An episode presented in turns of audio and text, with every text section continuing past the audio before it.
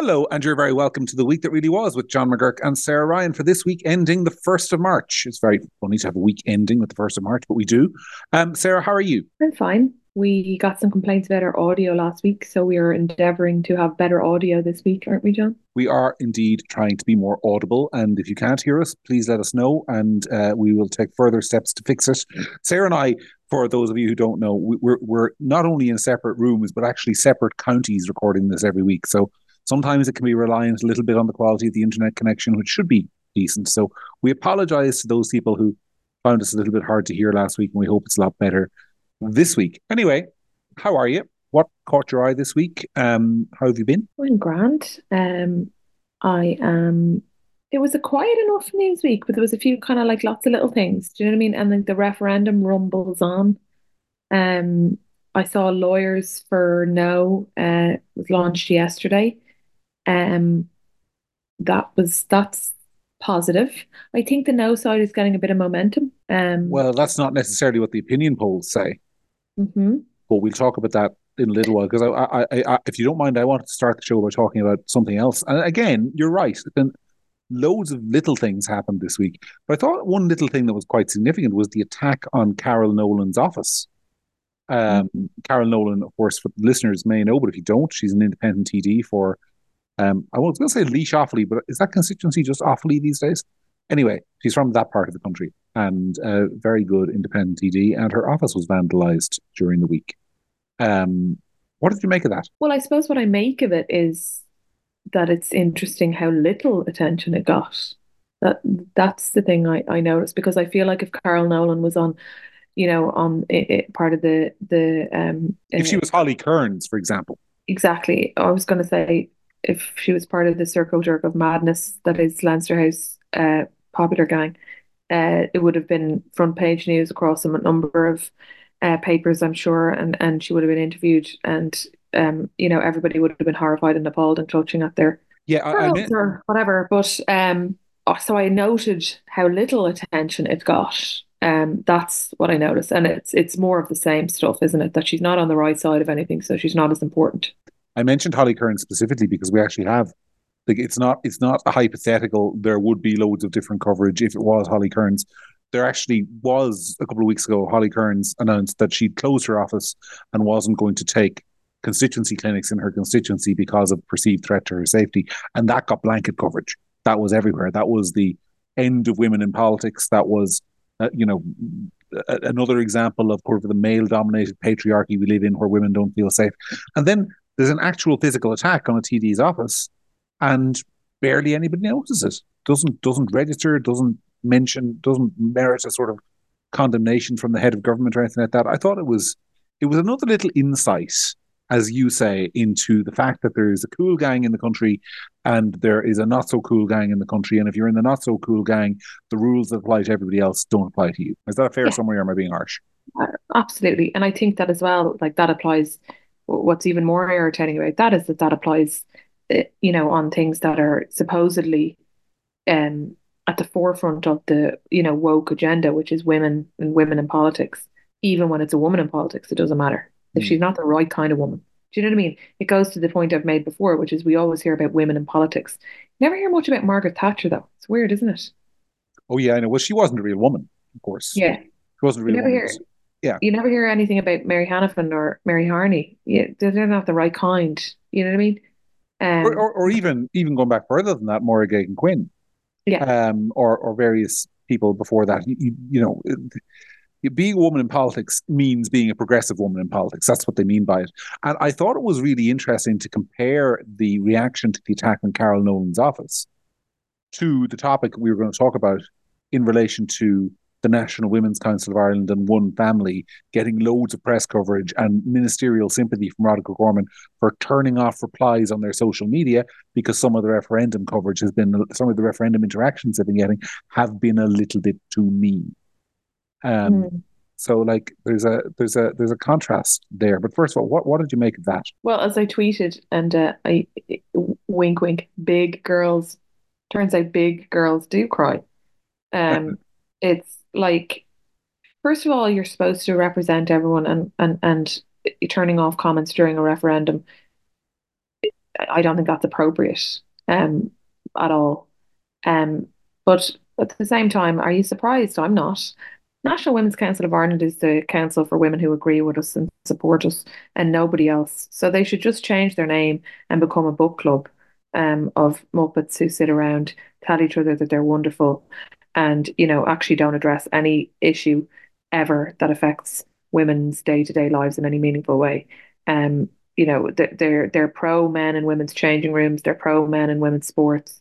And um, they've been they they they fell. They've the, the organization has fallen years ago. It's a joke. It's a joke to most women that I know that I speak to and it's it's just adding further hilarity to the situation that pardon the pun they don't even have the balls to keep their comments on their stuff online well you know I hate playing. I hate playing. I, I kind of hate playing the conservatives or the real victims game because we're all big boys and girls. But I, in this case, it, it's almost necessary to play it because if you compare the replies that the NWCI or One Family get to their very bland, you know, cookie cutter statements to the kind of stuff that, say, my former podcast co host before Yusuf Waverley replaced him, David Quinn, gets in response to his columns every week. Or yeah. and and and I, I, certainly don't want to to say that I you know make myself the victim because mostly they bounce off me, but the kind of stuff that I get every week. Um, or the kind of stuff, I mean, the kind of stuff that my colleague Fatima Gunning, who is a young woman making a career for herself in journalism, the kind of abuse she gets. And then to have the National Women's Council in Ireland doing, oh, poor me, poor me, because people have questioned their funding. I mean, come, I mean, who are you kidding? And, and by the way, these people are supposed to be an example for women in public life.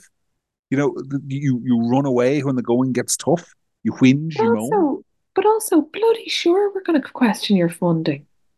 Why shouldn't we question your funding? We're paying for it.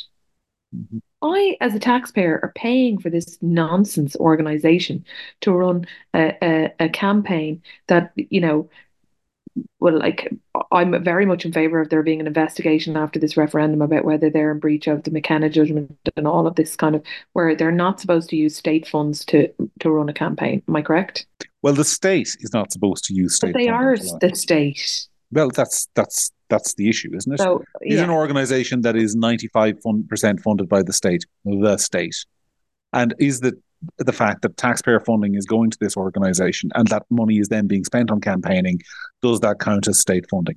Now, that is the kind of thing that probably requires another judicial ruling, but common sense, I think, would have most people answer that question with a firm yes. But, um, so, but, but the point is that, like, there are questions to be asked, and, you know, the fact that they turn off I, I, I see them turning off their comments as, and I see, and I feel this way when RTE do it, when newspapers do whatever. It is just a form of contempt for the average person.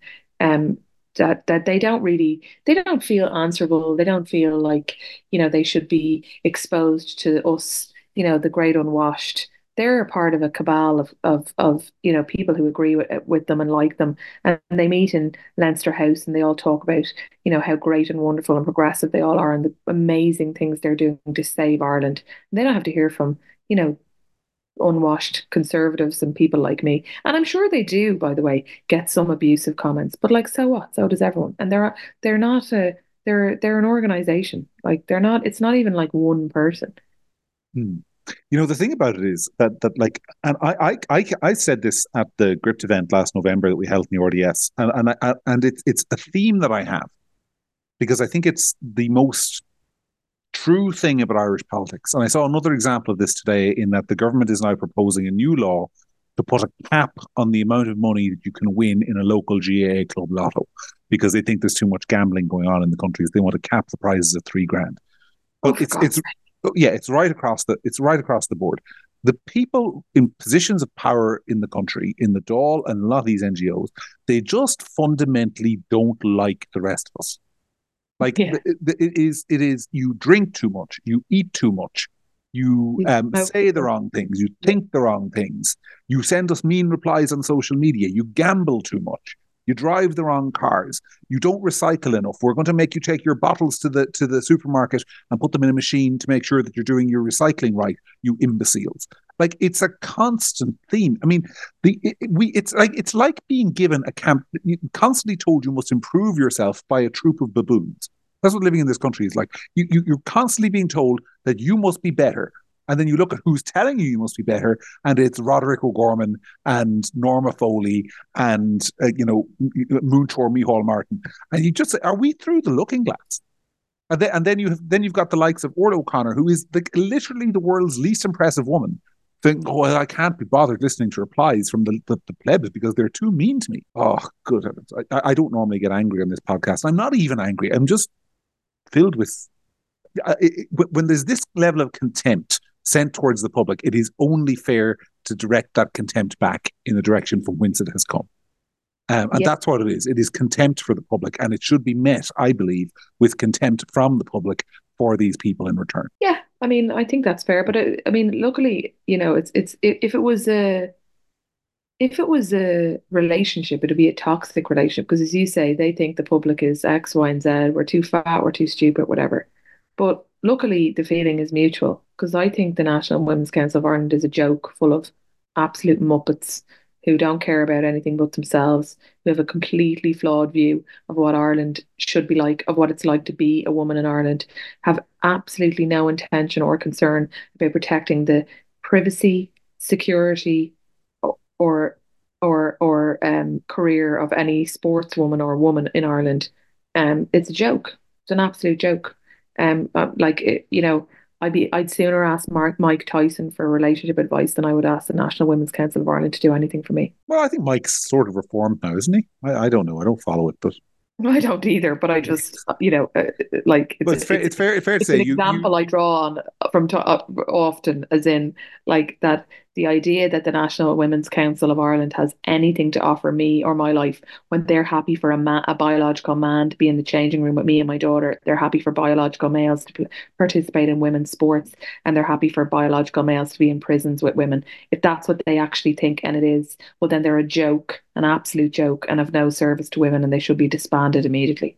Yeah, that's that's perfectly fair. But the polls suggest they're going to win on this question. I mean, I hate to be the bearer of bad news, and I wrote a piece about this on Monday, and I, I find it sometimes when you write stuff, particularly for Gript, because I, I, recognize, you know, I'm not an idiot. I recognize that our audience, by and large, comes from a particular point of view, and they come to us for a point of view that they're not getting anywhere else because yeah. they they feel like we will at least represent their voice.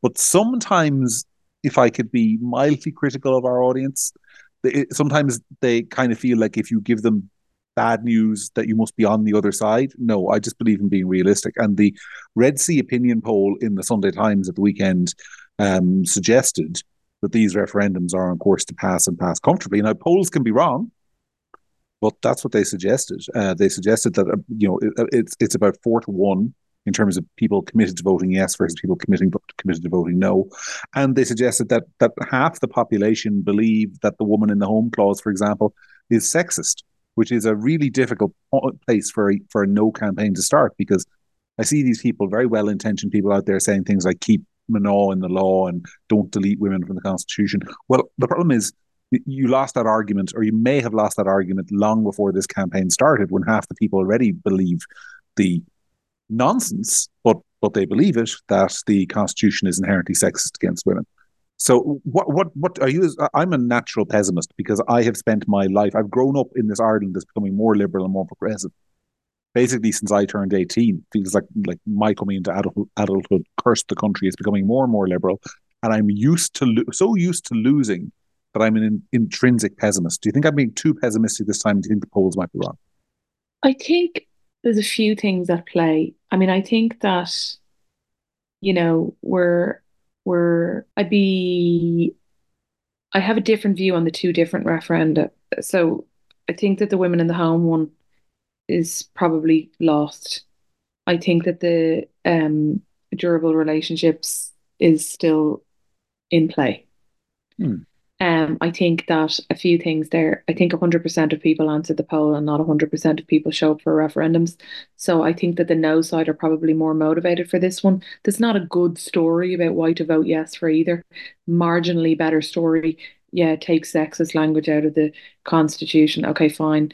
But I think that there's not a good story as to why to vote yes on the durable relationships one at all. I think there's a building momentum behind now there. And um, because there's an inability to answer legitimate questions like the one we discussed on the podcast last week around durable relationships for people who are widowed and have children and don't and choose not to get married and a hundred other different things. And I think that the likes of Sinead Ryan and people like that coming out for a no vote is starting to just it's just I mean, people have all kinds of complicated lives. They have all kinds of you know situations uh, if a spouse dies in separation and divorce whatever. And you know Thomas Byrne and different people coming out for the government and not being able to actually answer that yet at all not even if, not even answering it ineffectively or inadequately they're not able to answer it at all uh, is doing massive damage. So I think the second one is still in play. But I think unfortunately what we're up against is that yeah like that the sexist language but there's also just a cabal of kind of people in Ireland who are you know uh, and like come at me if you want but like just a bit childish like I, I see people being like well if David Quinn's voting no that's enough for me why did those people ever say if if Bríd Smith is voting yes, that's enough for me? I mean, it's not as if the yes side is littered with with with glittering, you know, examples of you know civility, yeah, it, probity, and intelligence. It's just but it's not. like it's it's it's it's actually great. I love when people write stuff like that because it's a really easy way for me to filter out the dum dums. Because like I just think that you're really thick if that if you feel the need to write that on Twitter that you're not voting because eh, like call it what it is. You're too lazy. You're too lazy to do the work. Look it up, figure out what it's about, and then decide for yourself. So you just base your opinion on something cool that you said because you think someone uncool is voting somewhere because you're too lazy. So actually, you're a moron. And thanks for letting us all know that glaringly obvious statement.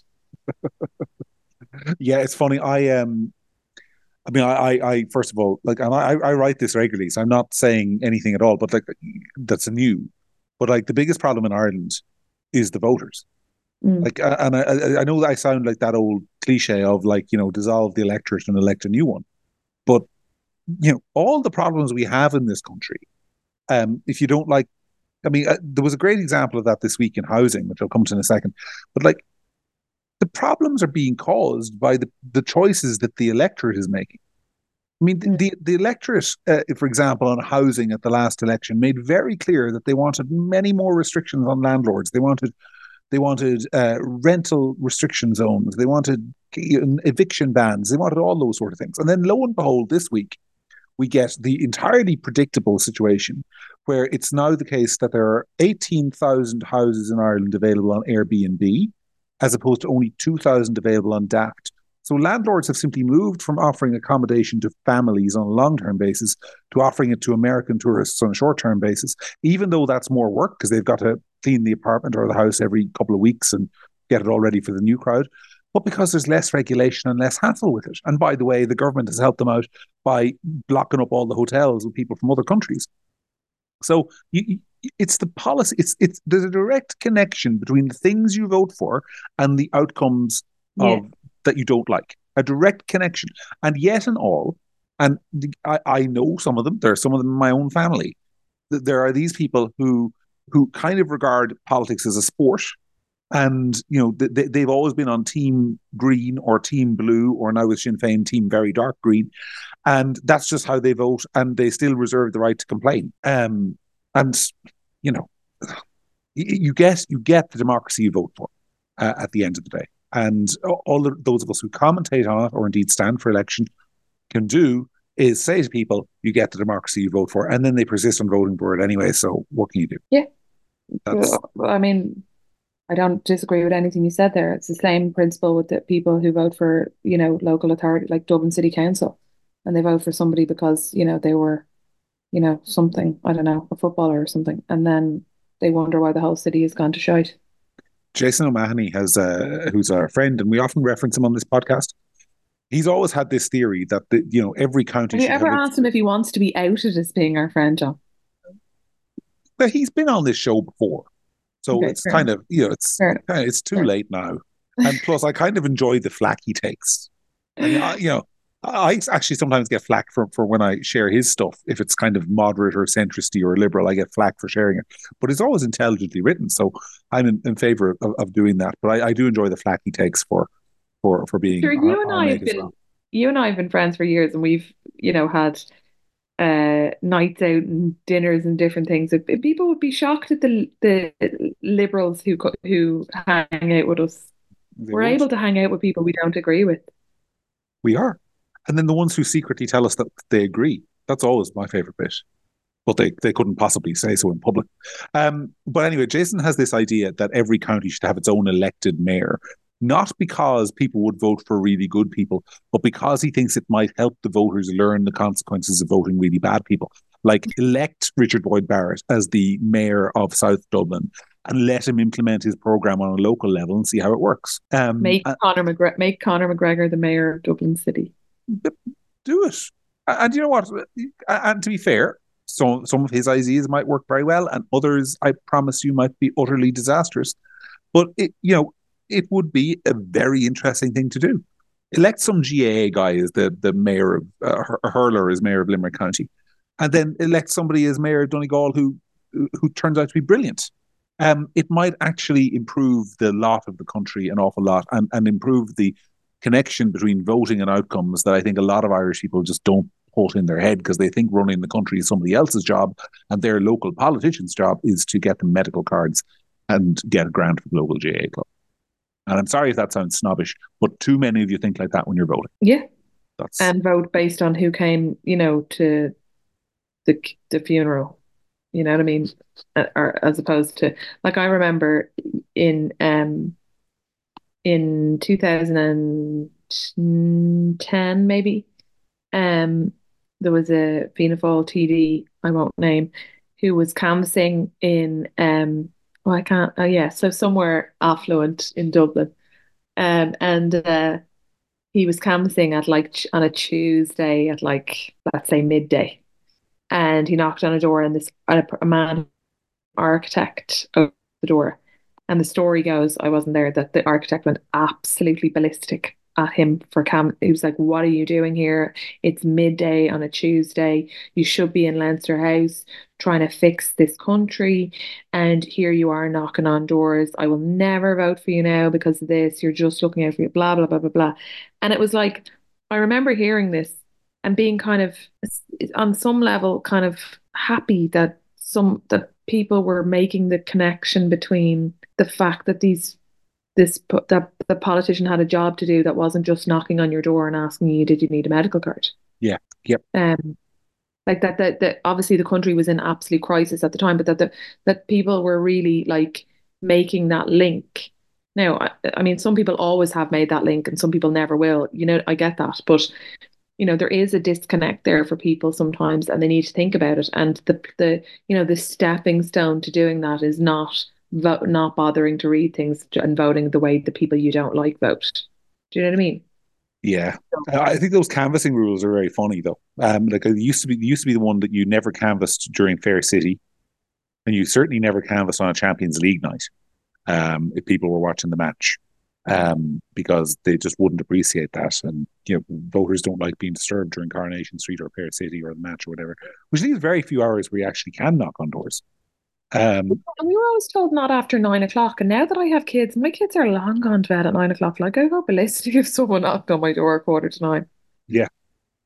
Just well, I wouldn't go to. I wouldn't actually go ballistic at all. In fairness, I'm always super nice to canvassers because I feel like once you've canvassed, you know what I mean. Like I'm never mean um or rude.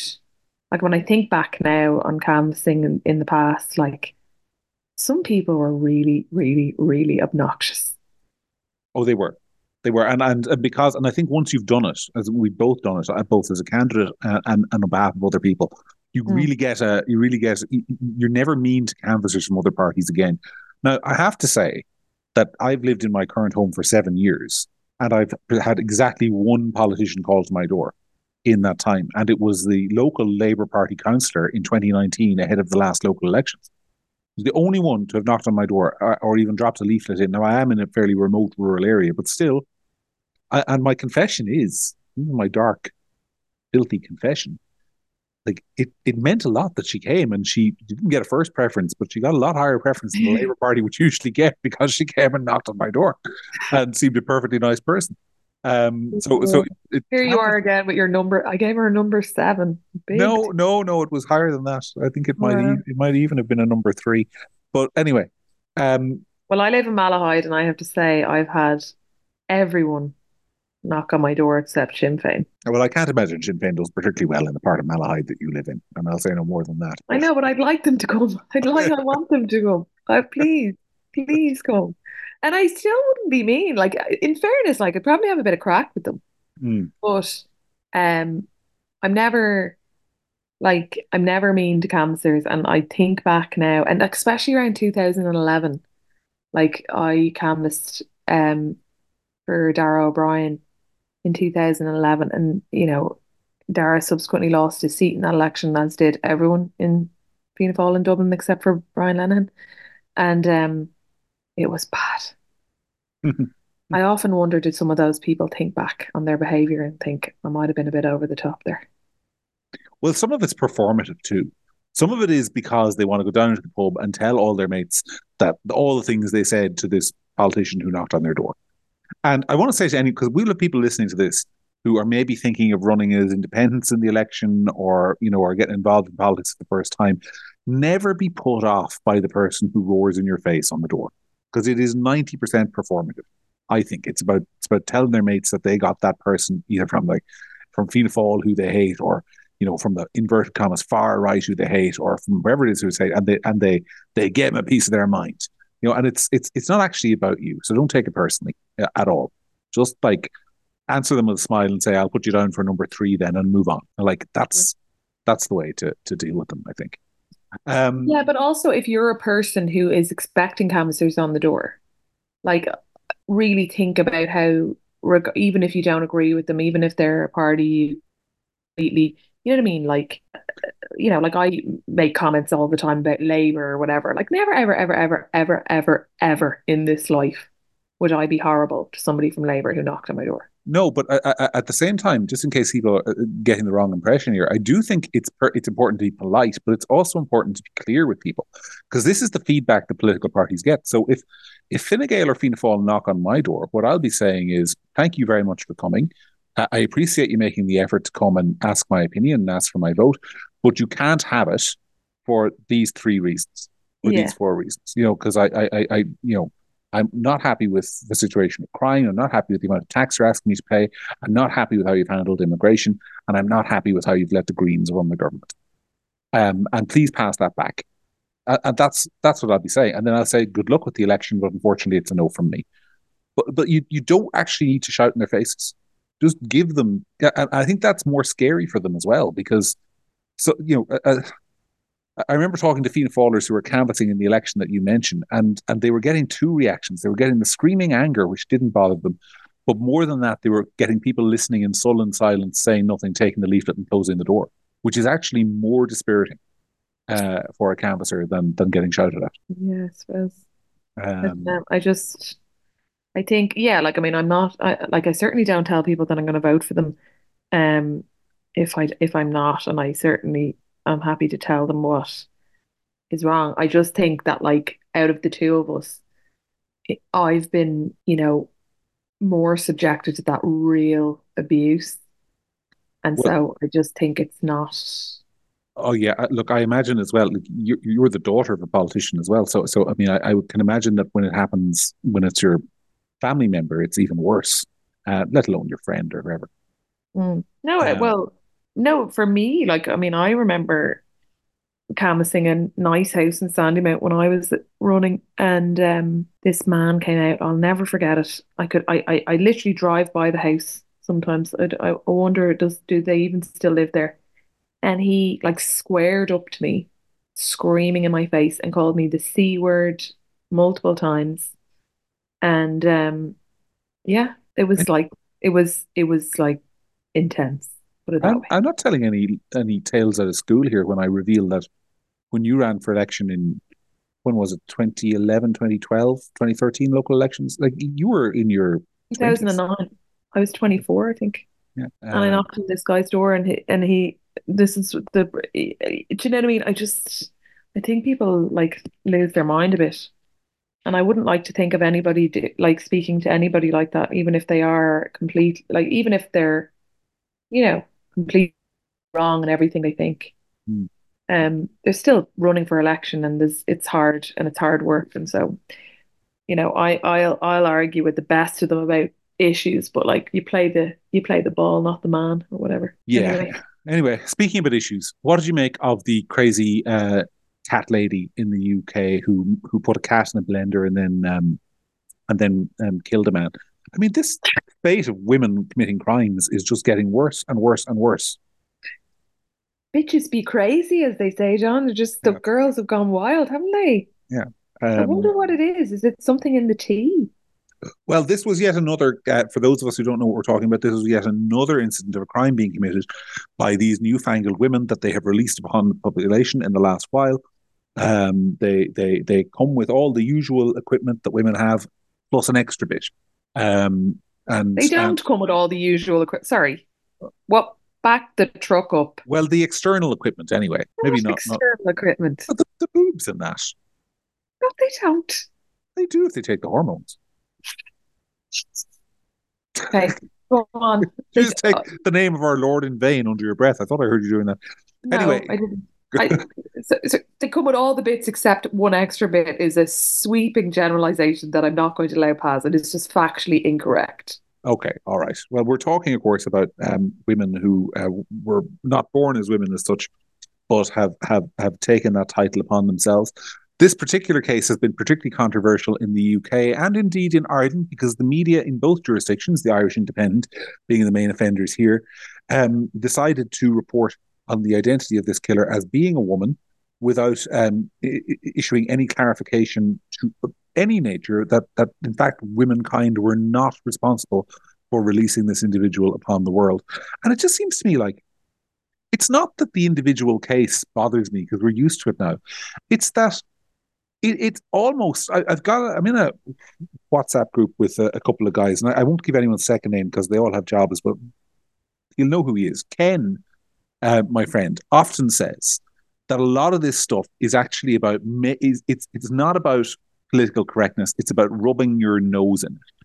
It's about saying it doesn't matter how many times you say that is no woman. We're going to report in the news as a matter of record that a woman committed this crime, and there ain't a damn thing you can do about it other than cry about it in social media. So you better suck it up. That's the kind of attitude that I take from from that kind of coverage, which is absurdist, and I, I and I'm not even a woman. Um, so I don't know how must dis- how, how dispiriting it must be for genuine women to see psychopathic men being presented as women uh, and associated with horrific crimes. Um, not to mention stabbing the man. This person brutalized, tortured a cat, and and, and killed it by putting it in a blender. Um, and they're being reported as a as a as a as a woman, as if they, you know, went to an all girls school age four when they absolutely didn't. Um, Sorry, I just think in the interest of political correctness, we should also mention that she sometimes she has a fragmented personality where she which also includes sometimes being a cat and she meowed at the jury to show how she would interact with her friends. Yes. Um, Just in case I wouldn't want to offend anybody by leaving. You know, I wouldn't want to off offend the cat identifying community by leaving that out. Um, as a woman, as a woman, uh, I, like for well, first of all, as a woman, I don't care because, uh, as in, women commit crimes all the time. Like women, women do stuff. It's not like I don't feel personally kind of like you know insulted if some you know women. I don't feel culpable uh, on behalf of women when women do crimes. It's just part of life. That's fine. I think it's more that it, it's more that this person is, in my opinion, and, and and you know, obviously I'm only basing this opinion on the fact that this person clubbed a man back of the head with a bo vodka bottle and killed him. Also blended up a cat, me meowed at the jury or whatever. Uh, identifies as a cat and a woman. I'm just making it, in my opinion, this person, you know, might do well from some psychological evaluations. There might be a slight psychological issue there. Mm-hmm. Um, but I don't understand how one psychological, you know, of all of these things, that the gender dysphoria is taking precedence over everything else, and why that couldn't be possibly part of an overall mental instability, if you follow what I'm trying to say.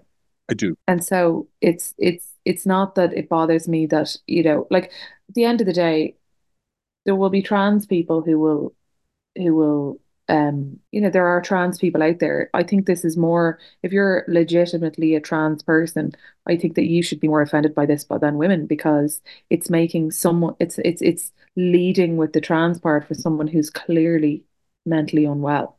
Yeah it's making that the most central part of their identity. Exactly. Um, speaking of which did you see the because we've never really discussed this woman on the podcast but you see that irish lady who's a who's the basically she's the most high profile um, transgender surgery surgeon in the US. And she she's basically made herself a career for herself uh, on TikTok by uh, advertising to kids on TikTok. And I use the word kids on TikTok advisedly because it's got the youngest user age profile of all social media platforms. Like, you know, that she will, and I'm quoting here, yeet their teeth if they're a, if they're a girl, which means basically get rid of their boobs, and then advertising bottom surgery to boys, which is getting rid of your meat and two veg and, and turning them inside out and so on and so forth. Is this the bloke with the short hair and the eye makeup? No, no. This is uh, Doctor. Um, oh, her name will come to me in a second. She's an Irish uh, surgeon. Oh, Irish. No, there's a really creepy man. I don't. I don't know. I don't think he's transgender, but he wears eye makeup and he has short hair and he wears these earrings and he talks to kids and it's creepy. I don't like him at all. Um, well, I'm talking about Dr. Sidhbh Gallagher, uh, uh, who's a very attractive woman in her middle 30s. She's based in Florida. She's got like over a million followers on TikTok. What she does for a living is because, as you know, there's no such thing as public health in America. It's all private. So she gets thousands of dollars per per per patient. And what she does is she cuts off people's breasts and their penises and their testicles, and you know turns them into the opposite gender. And she promotes all this on her on her TikTok and her social media platforms, often with like cute little dances. You know, if you're familiar with TikTok, you'll know that like women doing cute little dances is ninety percent of the platform, and it's it's it, it's it's really kind of it's chilling stuff. And she did this one this week where she was basically listing all the complications that you can have with bottom surgery if you're a male to female transgender person, you know, including having to dilate yourself um, a oh, couple God. of times, a couple of times a day because your yeah. body has been wounded and it thinks it's trying to heal, and you have to stop it from healing, and so on, and so forth. But like that stuff should be illegal.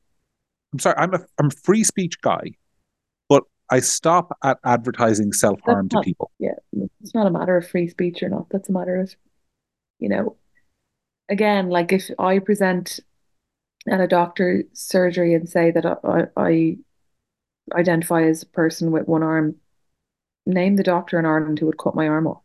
Well, exactly. This is it.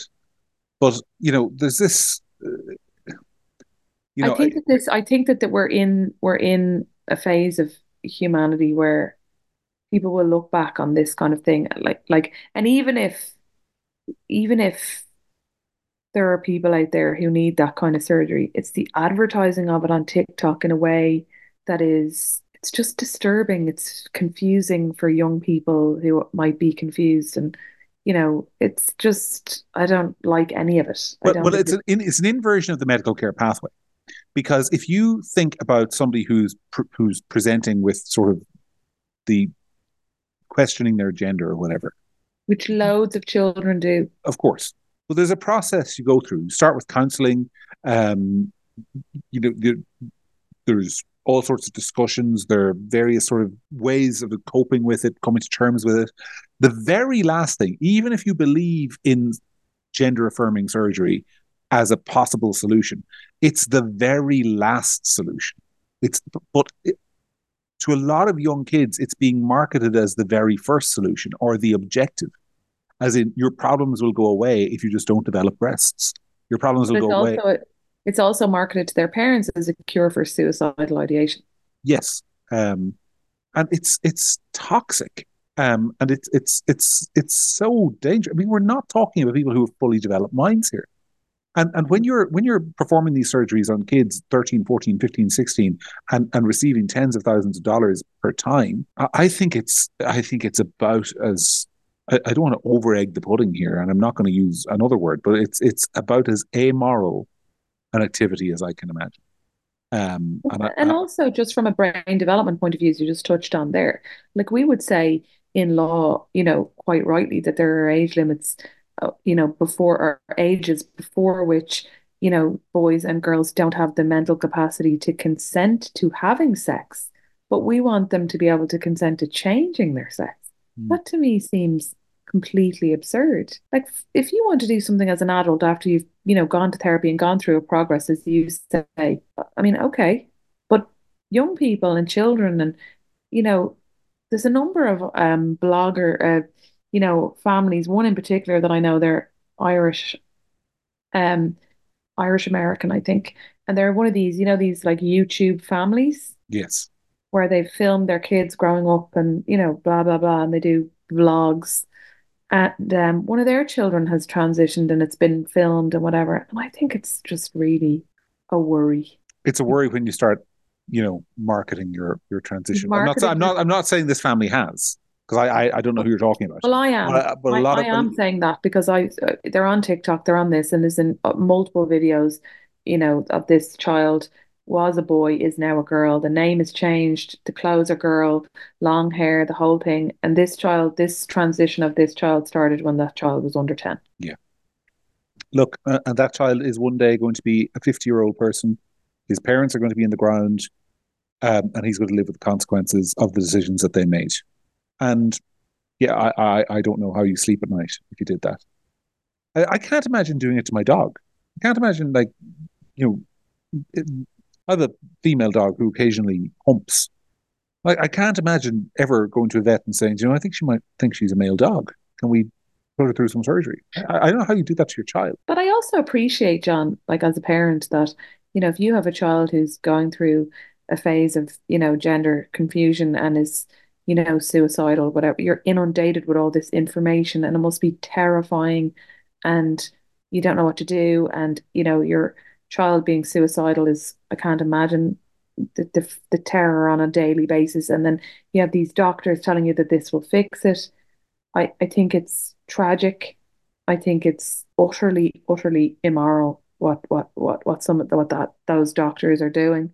And I think in the future, there will be consequence. Yeah. Well, I, I gave, I, I told you, and I don't regret telling you a couple of weeks ago that, you know, 50, 60 years from now, people are look, going to look back on your, your, on your um, octopus consumption and regard right. you as one of the great villains of our time. But it, you got nothing on what they're going to think of some of these doctors. Um, before we and I don't on, even think it's 50 years, by the way. I think it'll be 10. Hmm. I think it'll be 10. The children who, you know, are having these kind of surgeries at a very, very young age will come of age and there will be consequences. I actually want to talk because I, uh, I, this isn't something we, we we went through on our kind of list before we started the podcast, but it's related. What did you make of the glorification of Aaron Bushnell during the week, or did you follow that story? This is the guy who set himself on fire in in the U.S. to protest the war in Gaza. Well, yeah. So, first of all, I think it's just uh, horrifying image and for his family and everything, just horrifying. I think it's really weird the way the message is kind of portrayed. Like he's, you know, that he's done something noble. I think for vulnerable people, that's not the message you would should send. No, it's horrendous. I mean, and that I'm not going to comment on his political views. I'm not going to comment on the war in Gaza in any way. He and I probably have slightly different take on it, but I'm not going to comment on that because it's not important. Because honest to goodness, if this guy had gone to a Palestinian consulate and set himself on fire in order to urge Hamas to surrender, I'd say the same thing. You yeah. don't glorify that stuff. You don't say well done. You don't say. I mean, this is this is basic suicide reporting 101. And the people saying this guy is some kind of hero have no idea the message they are sending to other lonely, vulnerable kids out there, and I say kid not because this person was under 18, but because he was clearly quite young and immature. Like there is no there is no problem in the world which is going to be solved by you setting yourself in petrol and, and, and setting yourself on fire. And in fact, were it to, and this is, I sometimes get in trouble um, for saying this kind of thing because a lot of people in Ireland are very fond of the memory of the hunger strikers and so on. And like, I, I get the respect for what those people did. But at the same time, if a government gives in to that kind of thing, whether it be the Israeli government, the Irish government, the British government, the American government, they are encouraging more people in future to do that um, which is is not good in the long term. If you if you say to people that harming yourself is a way to change public policy, whether it be in Israel, the United States, Canada, wherever, um, and you legitimize that and say, well, now we have to change public policy, then you're inviting more people to take that course of action when they object to something. So um, I just think it's I think it's horrendous, and I think those people who've been saying that this guy's a hero should be ashamed of themselves, frankly. You know, he's too good for the, he's too good for this world, and he's we're yeah. It was it's it's a weird way to report something. I guarantee, I guarantee you, when when those flames started to burn, he had second thoughts about what he did. There is no doubt in my mind about that, and now he's dead, and it's not a pleasant way to die. No. Um, rather not think about it. Anyway, we um, I see some breaking news this evening um, as we wind up this podcast uh, that your old political party, Fianna Fáil, is adopting what I consider to be a very interesting electoral strategy in the constituency of Midlands Northwest. Um, having elected Barry Cowen as their candidate at the convention, they're now adding not one but two other candidates. So Fianna Fáil going to take three seats in Midlands Northwest. Um, if you haven't seen, they're, they're adding Senator Lisa Chambers and Senator Niall Blaney to the ticket up there. What do you make of that? Well, first of all, what I make of it is that it's that they had a convention a couple of weeks ago where three candidates ran for a space in the ticket, and then they just added the other two anyway. So what a complete and utter waste of time and energy having a convention in the first place. Mm. Um, I would say that Barry Cowen is rightly fuming as a result. Um, but the thing, the problem with that constituency, and Fianna Fáil have lost out the last time on it, it's massive. Like it's massive. And so yeah. I think that they're probably what they're trying to do is kind of, you know, spread themselves and and and then, you know, transfer back the, the you know, the second and third transfer back and get one elected.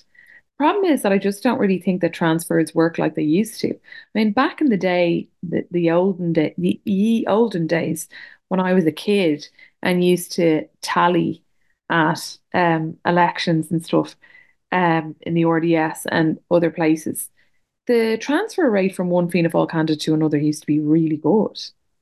Yep. And I'm not sure that people vote quite like that anymore. Um, like I even think about my own vote, and like I don't know if you find this, um, but you know, people vote for much more. I think a much wider range of reasons these days. And I think they vote for people more. And I'm sure there's a lot of people out there, for example, and I wouldn't disagree with them, by the way, who really, really like Lisa Chambers, for example. She's smart, she's articulate, you know. We I know her personally, obviously. Um, you know, we're not on the same page on lots of issues. We're on the same page on others, but she's a good person. She's a hard worker. I think a lot of people probably really like her. But that doesn't mean that they vote number two for Niall Blaney or Barry Cowen. And it, you know what I mean? And then there's also lots of people who really like Barry. I don't know Niall Blaney at all. I don't think I've ever met him, but I know Brian, Barry Cowen well. Um, he's also a good candidate, so I'm sure there's people who'd vote for him, really like him, um, but not Lisa and all that. So I don't think kind of inter-party thing happens as much anymore. And so I think that this could end up being a situation that blows up in their face spectacularly and they get nothing again.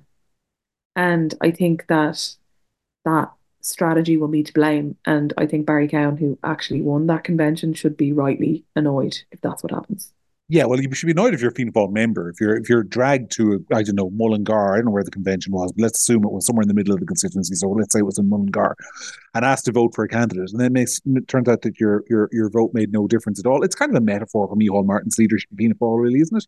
Well, absolutely. I mean, like um, since since one member one vote was introduced and they had they, you know they've had multiple conventions and then they have um the electoral um uh whatever it's called the election committee or the organization committee or whatever it's called, this secret committee of people who, if the members who all pay 20 euro a year to be members to get their one member, one vote, if they make the wrong decision, the electoral committee just undo it anyway. So well done. Well, it's, from, it, literally me, a microcosm of exactly what's wrong, which is that the members just get ignored anyway. Well, for me, it's not. I mean, this was summed up the in the abortion referendum. Uh, mm. like and and uh, no difficulty with with I don't agree with the parties who campaigned for yes vote obviously, but they did and they won and so on and so forth. But there was a Fianna Fáil Ard Fheis about three or four months before that referendum, and the Ard Fheis voted that Fianna Fáil should oppose the referendum and campaign for a no vote, and Micheál Martin literally just ignored it and took the exact opposite position. Now, if you're a member of a political party and you pay your membership fees and you you're told that the Ard Fheis is what makes policy or a convention is what selects candidates, like, you, you're a mug you're, you're an idiot. You're giving them money to be ignored. Um, and look, I don't think it needs me to tell people that Fianna Fáil's strategy to attracting voters over the last 15 years or so hasn't really, I mean, they've gone from 40% in the polls to 15% in the polls, so it's not exactly working for them, but, you know, they seem determined to stick with it. Um, I, I think, if you want my opinion on this three candidate strategy, I think it's nuts. I mean, they may they may well get one seat, but if they just got everyone who says they're voting Fianna Fáil to vote for one candidate, they get one seat anyway. Um, so obviously they, they're not confident that they can do that. I mean, you'd have to think that there's some kind of thinking behind it that they'll dilute other people's votes by putting candidates in certain constituencies. Um, and maybe maybe that's a strategy, but um, I think it's an unusual one. I don't think I don't think it's necessarily you know, completely outlandish to have three candidates if it's a thought out strategy. But I don't think understand why you bother to waste everybody's time having a convention and make a mockery of the whole thing and the candidates and the fact that the candidates rang, you know, rang people and canvassed for that con- for that convention, did the, you know, the tea and biscuit circuit, I'm sure, uh, rang delegates all over all of those counties and did a big, huge, you know, tour of the place to try and get elected at a convention. And then just to be for the three of them, the three people who ran the convention to all be on the ticket anyway, seems like a complete joke. Yeah, it is. Um, speaking of that constituency, uh, Luke Ming Flanagan got some great news during the week when uh, his former assistant, Diarmuid Hayes, was uh, convicted in a Belgian court of sending the infamous tweet about another former candidate in that constituency, Saoirse McHugh. Um, so that was, I think, for Luke's re-election prospects, probably a well-timed court case. Well, um, I have to say, I'm one of the people who have to suck eggs a little bit on this because I thought that his initial kind of, oh, it wasn't me, it was the one-armed man kind of vibe was funny and laughable, and it wasn't him. So look, look, and, and this point was made in the court, and it was made by Luke Ming Flanagan, and and you don't need to suck eggs because everybody, I promise you, anyone who says that they believed 100% from the start that he, when he said he was hacked, he was telling the truth, he is fibbing. Because I didn't believe it. I no, I, I wrote a piece in which I was very careful to leave open the possibility that that was true, because mm. that was just the prudent thing to do. But I, I, will be honest, I didn't believe it. Uh, my private view was that this was what every politician says, and he said that in court. He said the reason this was so damaging was when he said he was hacked, he knew everyone would believe that that's just what politicians say when they've been caught doing something embarrassing. And I thought he made a very good point when he refused to accept your man's apology that uh, uh, he would have accepted the apology had he come forward within a day or two and said this was me, it wasn't Luke Flanagan. But he yeah. didn't. He didn't. Yeah. He let he let it he let it lie, and he let he let um. And the other thing is, he made a very, another very good point, which was that the damage to him was one thing, but the damage to his kids and to his family, and potentially to his marriage or relationship. Like it was a it was a, a really dastardly thing to do. Um, and it might be funny to everybody else, but it's not very funny if it happens to you. So no, and I mean, I definitely like when I was when I was reading about this this week, I re- I definitely felt like huge, and I, you know, I wouldn't be a Luke Ming Flanagan, you know, person, but I felt a lot of compassion for him because it must have been absolutely horrifying because you know you didn't do it. Yeah. And, you know, you wake up or whatever and there's all these messages or notifications or whatever, and you know you didn't do it. And it's kind of one of those situations where like you're like, but it's gonna look like no matter what I say, it's gonna look like, well, of course I'd say that. And of course, I mean, it's it's a matter of public record that himself and Saoirse McHugh, who was the politician, the, the, the, message, the fake message was basically that he was searching searching for naked pictures of Saoirse McHugh. That was his friend. Can you imagine how you'd feel if you woke up in the morning and there was a tweet on my account saying naked pictures Sarah Ryan? Like mm-hmm. our friendship would be damaged. Yeah, yeah. Um. So like, there's another element to it too. It it was it was really horrible, just on a personal level. And and I want to reiterate, I would have absolutely nothing in common politically with either Luke Ming Flanagan or Saoirse McHugh, but I'm glad they got justice in that respect. Um, because no, and it's but it's important. It's important because you know, like there there there will be people who, in, like in this case, who didn't write the thing, didn't do the thing, and that you know they deserve their they deserve their their to be kind of vindicated for that. So, um, I'm happy for him. I think he he deserved his day. That must have been incredibly stressful. Yes. Because every single person you say, "Oh, I was hacked to," is going to secretly be thinking, "Yeah, right." Yeah, exactly. All right. Um, and just FYI, if you ever do see that message on my account, I was hacked. Um, so that's just saying it right. But like, way to give way to give the hacker the perfect thing to write, John. Yeah. Well, that's yeah. There you go. Who knows? Um, all right, look, we'll leave it there for another week. Um, thank you very much, everyone, for listening. I hope the audio was much improved this week, um, but you can let us know if it wasn't. We will aim to increase our customer satisfaction. Uh, as ever, thanks a million for all the comments you send us every week, uh, which are mostly supportive. And we don't read out the supportive ones because there's not really any point in reading out a list of messages of people saying how great we are. But we're thrilled with the listenership and we're th- thrilled that so many of you are getting value from this. So until next week, from Sarah and from myself, that was another edition of The Week That Really Was, and we'll see you in a week's time.